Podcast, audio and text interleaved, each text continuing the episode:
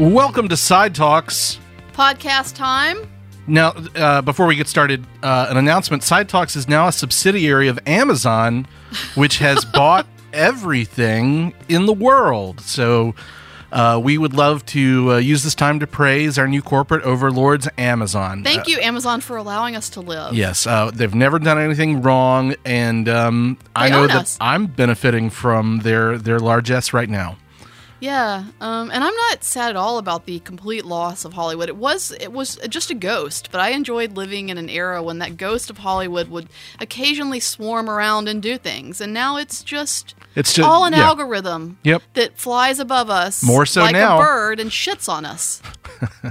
Well, uh, let's see what uh, Amazon's uh, new foray into Hollywood with MGM um, uh, does in the future. But but shit is probably probably close. Yeah. And I feel like they're, you know, I think they pretty much have warned me that if I say anything bad about Courteney Cox, they'll take a finger. Oh my god. well, who are you? Um, Yes.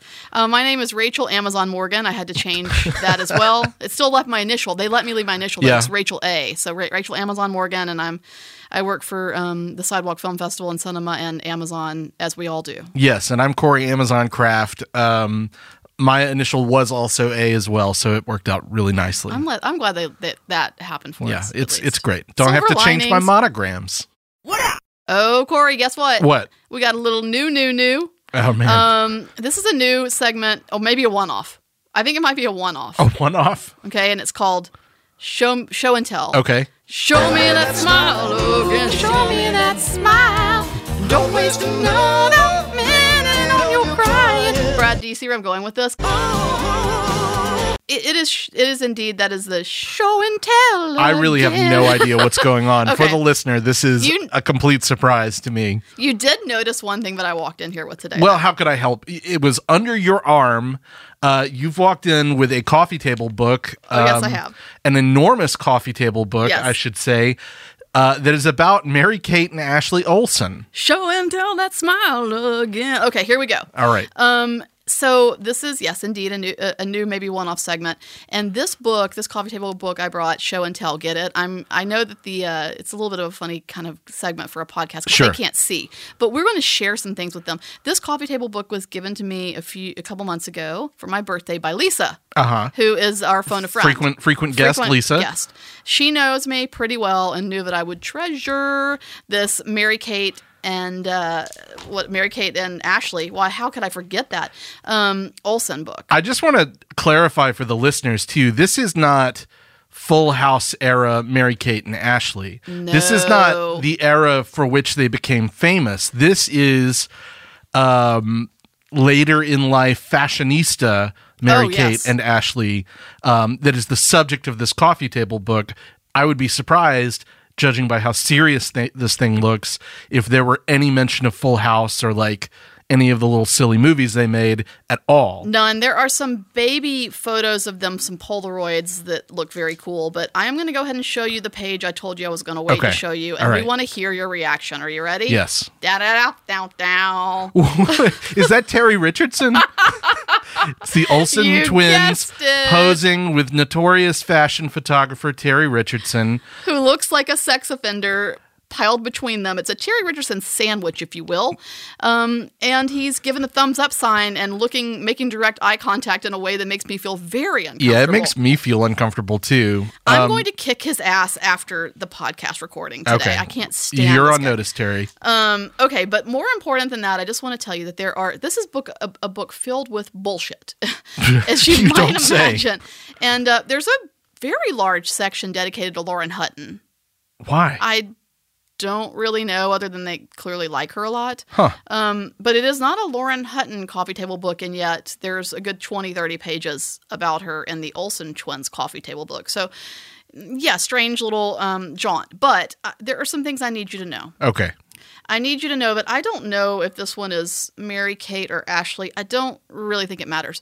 Um, but I do want you to know that w- what is w- there's a questionnaire. Oh, What is your favorite color? Black. Sure. Okay, just so you know All that. right. What is your favorite bird? Bald eagle. Yeah. Well, America. Who are your favorite poets? Freud. Freud's what? I just want you to know that. Um, who are your favorite composers, Brad? Prick up your ears. Eddie Vedder, Thom Yorke, and Ben Harper. But that's not what I would go with with composers. I, but okay.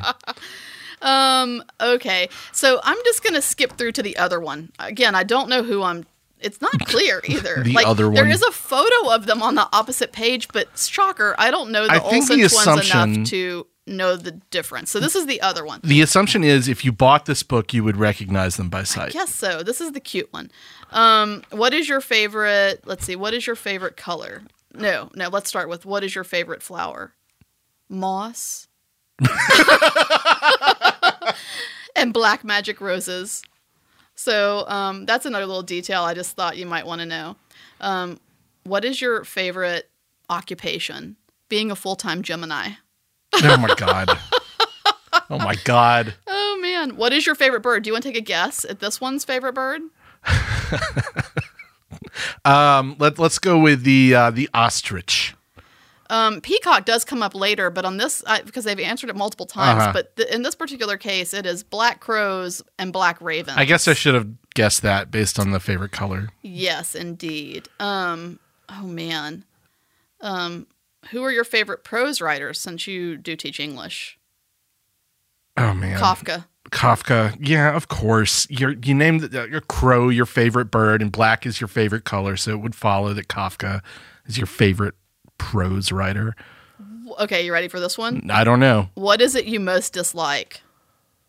The media. but but do you? Do you? Um, and this, of course, what is your favorite color? Depends on my mood. Does black count? Question mark. Anyway, just you know, some um, some things I thought you might want to learn about, some things you might want to know, some stuff to add to your knowledge base here about the Olsens. And so I thought this would be perhaps a new segment where we bring in um, you know, learning tools, if you will. Um, notice in the back here that they have listed their favorite charities, Oh my god. um, all of which are, are, are, as I'm sure you can, um, you know, assume, um, very well known. Great There's no- organizations, there's I'm no sure. small little thing back there. Um, anyway, that's all. That's really all I had to bring you. wow. Well, Um, this was quite a um, a show and tell presentation. Wasn't it? Wasn't it? I, I now have my knowledge of, of the Olsen twins multiplied, I would say. I'm going to leave you um, with one shocker. Okay. Who is your favorite hero of fiction? I don't know. You're never going to guess it. Christopher Guest.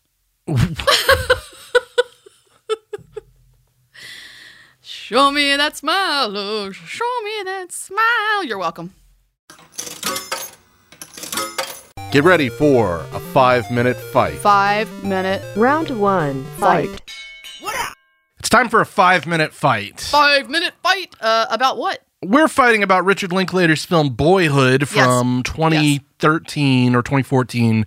Um, his long in the making uh, look at an individual boy's life from, uh, well, boyhood to young adulthood. It follows this kid throughout, I don't know, 12 years of his life or something like that. Uh, Brad, you might want to go ahead and start the timer because we are going to get right into it. I love this movie. You don't. You love, really. I love so this this isn't just a like like or strong. Yeah, this is this is a strong lo- feeling of love um, and massive respect toward the the whole gambit.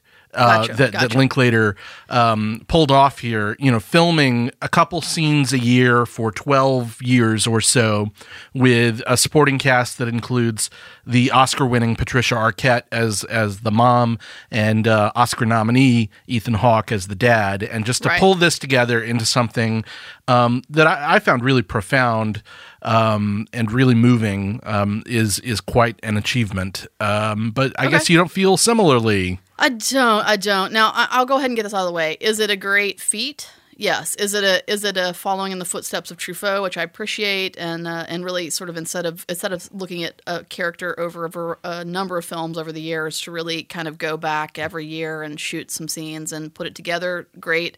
Um, it is this film is built to be heralded for that reason. It is a lovely experiment. It is not a good film. Um, I I have so many issues with it. Most of them resign in the fact that this thing feels scriptless, which makes sense to the process. At the same time, it doesn't have to. And I it's I get that the whole deal is like okay, this is sort of like a bit of a, a look at the average, the normal, the the day to day, the the you know, um, oh I don't know the the sort of ordinariness of it all Yes. in some ways. And it's just it's dull. It du- it's dull and it it feel it falls flat for me.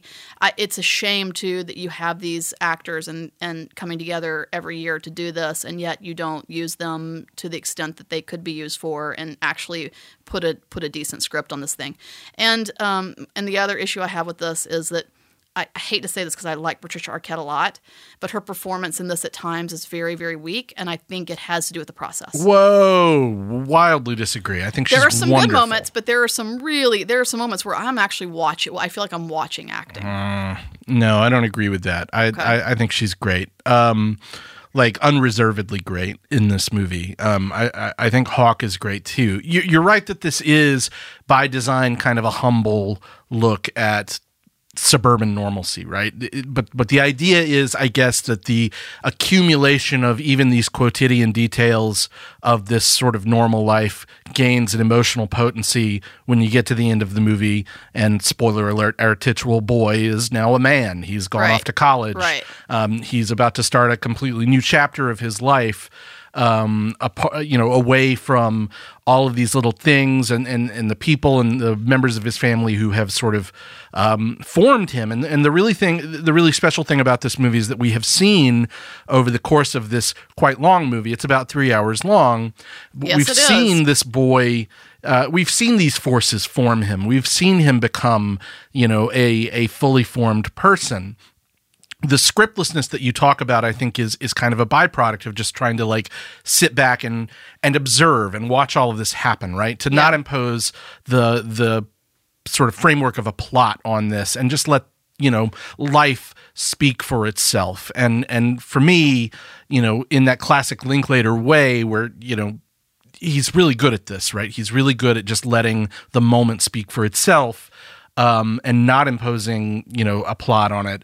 Uh, for me, you know, this is one of his crowning achievements as as far as that style goes. But you know, I understand the argument that there's not there's not a lot of propulsion here other than you know it just feels like time is is passing and that's Yeah. that's really what the movie does It's not as good or as sentimental as it thinks it is. And of course, the sentimentality is rammed down our throat just by the nature of what you're seeing happen, which is, yes, a young man growing up.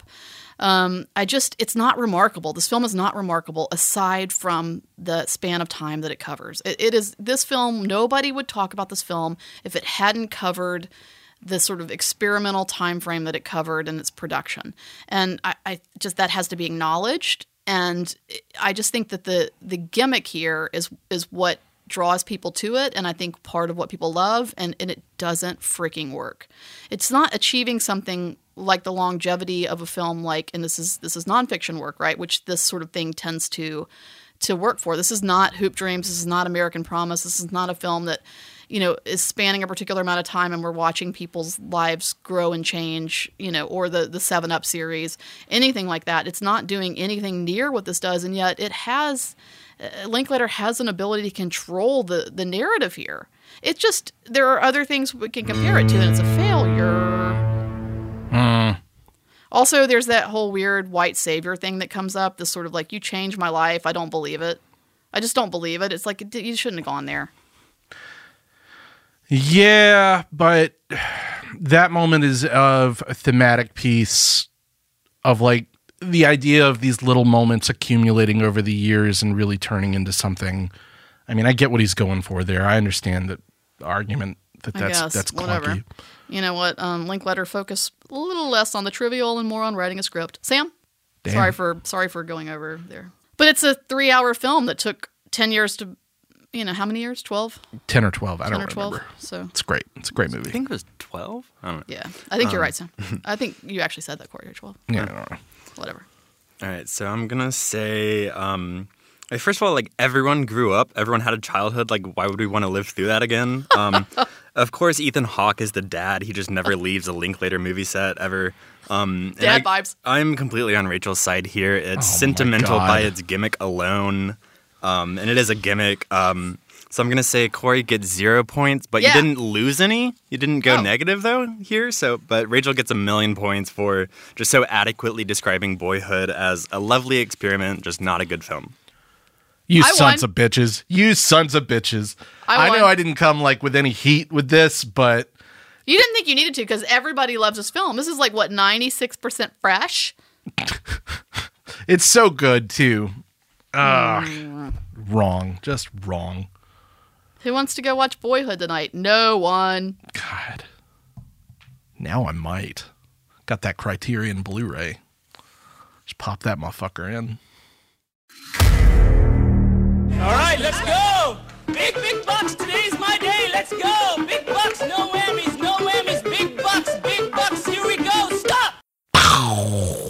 I'm scared. Lightning, um, as the band live once said, i- it, it crashes. crashes. So um, uh, with oh, that, Brad, please don't put that song in here.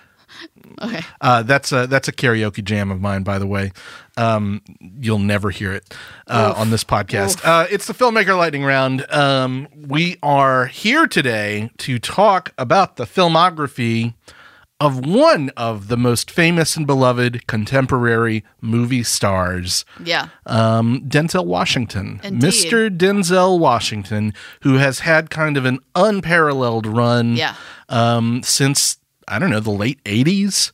And he's really just been kind of one of the most dependable movie star presences we've got. I think he's great. I think he's made a lot of great movies. He's also made a lot of bad movies. Ooh, we have it. to acknowledge that. We have to acknowledge that's a long IMDb page. Denzel so does bound not to be have some. the golden touch. I think I think it's fair to say that Denzel is always watchable in the movies that he makes. He's his instincts as an actor are really strong, of course. He's one of the best actors we've got.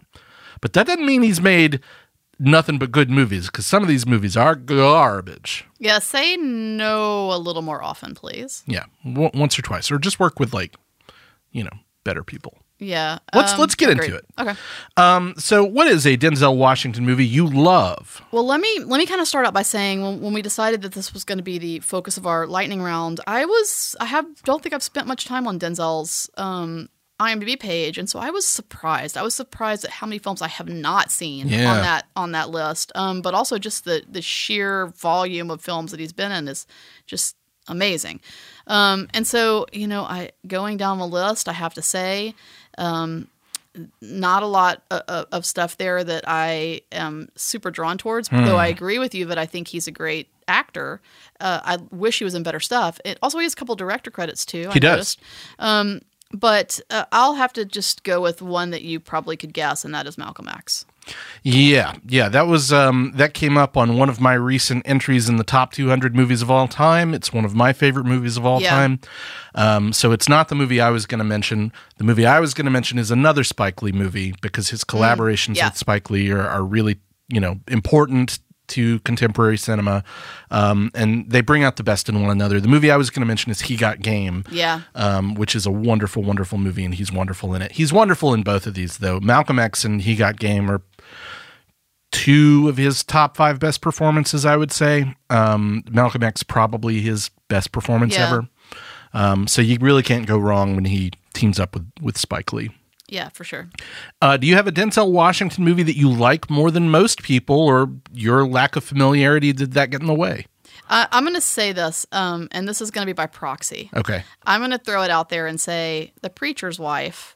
okay, because it is my strangely it is my girlfriend's favorite holiday film. well that's okay. I mean, you got Whitney in there. Oh yeah, you got you have, and you have Whitney. So I'm gonna I'm gonna say that I don't know that that film gets a lot of love. I know that she gets made fun of a lot for that being like a favorite on her list. Nah. Um, and Nah. so, but I'm gonna I'm gonna sort of sit back and say, you know, the preacher's wife. Sure. By proxy. Sure. Um, I don't think there's anything wrong with that choice. No, you Personally, wouldn't. You wouldn't. yeah. Um, okay, so the one that I like more than most people is really dumb and silly, but I'm going to mention it anyway. It's a movie called The Book of Eli from 2010. Oh wow. Uh, Wow, it's a Corey, post-apocalyptic semi-samurai movie where Denzel Washington essentially plays a character inspired by Zatoichi from from the Japanese films. He is a blind um, survivalist who lives in this post apocalyptic wasteland, who rolls into town like this sort of old west slash you know Japanese town uh, run by Gary Oldman, and they run afoul of one another. And this thing is directed by the Hughes brothers, Yeah. uh, directors of Menace to Society. Um, it it looks insane. Yep. It's got every single color filter known to man over the image, but there is something about this genre, like this almost anime style genre mashup with someone with the gravitas of Denzel Washington at the center of it that I really enjoy. Is this, you know, a profoundly stupid movie? Yeah. Right. But but I think it is that way, you know, to be uh, I mean, it- it's it's a fun sci-fi movie. What do you want? Um, so What is? What do you want, people? what do you want? So, um, for that reason, I, I do I, I do like this movie, which means I probably like it more than most people. Yeah. Given that I like it at all. Okay. So, what is a movie with Denzel that you don't like as much as most people? That is a long, long list. I am sure I'm of it. Curious to hear some of Um, them. I mean, I could kind of go down and say like, "Remember the Titans" or "Crimson Tide." I feel like people probably like those. Crimson films. Tide kicks ass. I Yeah, somehow like it. made it. through a late 90s, early 2000s childhood, w- never having seen Remember the Titans. I've still never seen it. Oh wow! Well, remember to see it. Um, and then I might even go a step further and and shake some people uh, up right now and say I don't really like Fences. Um, Don't Fences, people, like that though, right? Yeah, F- Fences was a Best Picture nominee. He Yeah. directed it. He he stars in it. Um, it is a it is a solidly good movie with great performances. I don't know if he should have directed it. yeah. I don't. I don't. I- I, I don't don't- think it's a great movie. I take no issue with the performances mm, necessarily, but yeah, I don't like the film. Well, I've got two. I don't know if they're sacred cows on my list of movies I don't like as much as most people. Um, he got an Oscar nomination for the movie Flight. Um, I think Flight is terrible. Yeah. I think it's a terrible movie. Haven't seen it. He's he's good in it because he's Denzel Yeah. Washington. I mean, I don't. Nothing I'm listing do I think he's bad in. That's Right. the thing. Like, I, I don't know if I can think of a bad Denzel Washington performance off the top right. of my head. It's the freaking material. Right. Um, Flight is bad. Um, and another movie that was kind of an Oscar player that didn't get as much traction as it should have, got, or as uh, people expected it to get, also because it's bad. Um, Ridley Scott's American Gangster. Did you ever Okay. see that? Yeah. It's not a good yeah, movie. I have seen it. It has its moments. yeah. It has its moments, but all in all, it's it's a I really found it kind of of a a, snooze. It's a bit of a mess. Yeah. Um, so those are the two I don't like as much. Um, I, I, I do like a lot of his other more popcorny movies, you know, his collaborations with Tony Scott, for instance. So very few of those would be uh, eligible. And then like one that nobody likes, the Taking of Pelham 123 remake. Like, well, nobody likes that. I think it's a it, terrible yeah. movie too, but you know. All right. So the final question here is a movie that you feel like you need to rewatch, or I suppose in your case, watch for the first time. Well, I'm going with the rewatch. I was sticking with the actual, you know, with the legit question Sure. there, and I'm going to say this is a uh, Pandora's box. I'm about to mention, Uh-oh. and I need to rewatch it because I should be number one. I should be familiar. Number two, I am haven't rewatched it because I'm worried of cringing too much, and that is, of course, Philadelphia. Okay. I've never seen Philadelphia. Okay. I my understanding is that Philadelphia has aged pretty well. But um, Really? yeah, Because I have that's what I have heard the opposite. the opposite. Okay. And I mean, I think part of the issue here is having, you know, outwardly straight people play gay characters. Sure. And I, I don't want to get into that argument of whether or not that's something that should or shouldn't happen, blah, blah, blah, blah, blah. But certainly at this in this era, Right. that would have been, you know, that just would have been the way it goes, y'all. yeah. Uh, but because of that, it, it's always struck me as being a little off the mark, so to speak. I don't know.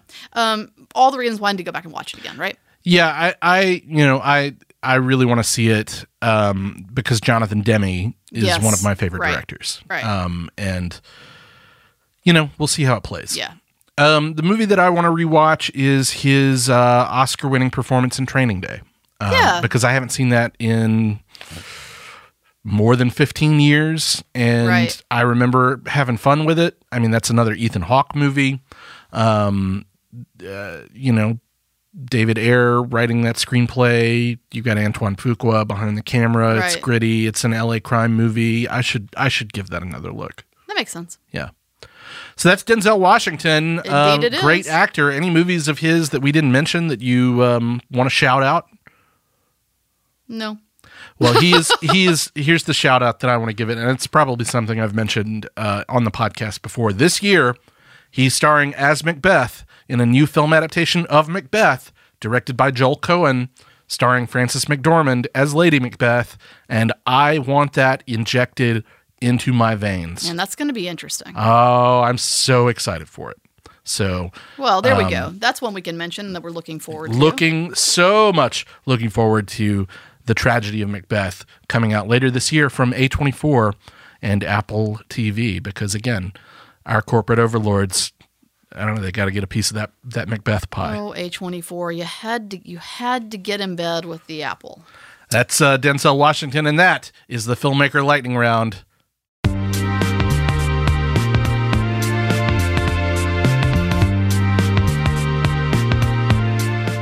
Thank you so much for listening to this episode of Side Talks. We are your own personal cinematic MGM and Amazon. Gross. Uh, yeah, thanks, Batwell Studios, though. Hey, uh, Brad, have you guys been bought by Amazon yet? Because it feels really good when you get bought by Amazon.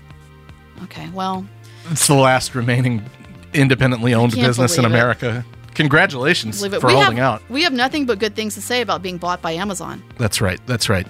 Um, visit us uh, online at sidewalkfest.com. Or at Amazon. Amazon.com slash sidewalk. No, that's not true. Uh, this is all a joke. We'll actually be, um, you know, when you return stuff to Amazon, they're actually having us stand at the lockers and help people Oh in. Whole Foods.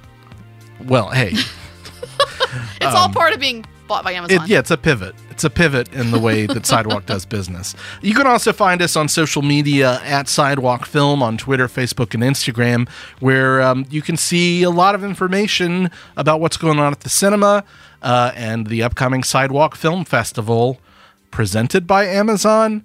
Uh, that's probably not a good Yeah, joke. There, there's probably an actual presenting sponsor uh, whose toes I don't want to step on. Yeah, and uh, these these microphones we're talking into these Shure microphones, you can buy them at Amazon.com. Bye. Bye. Batwell Studios Podcast Division. Your words, our expertise.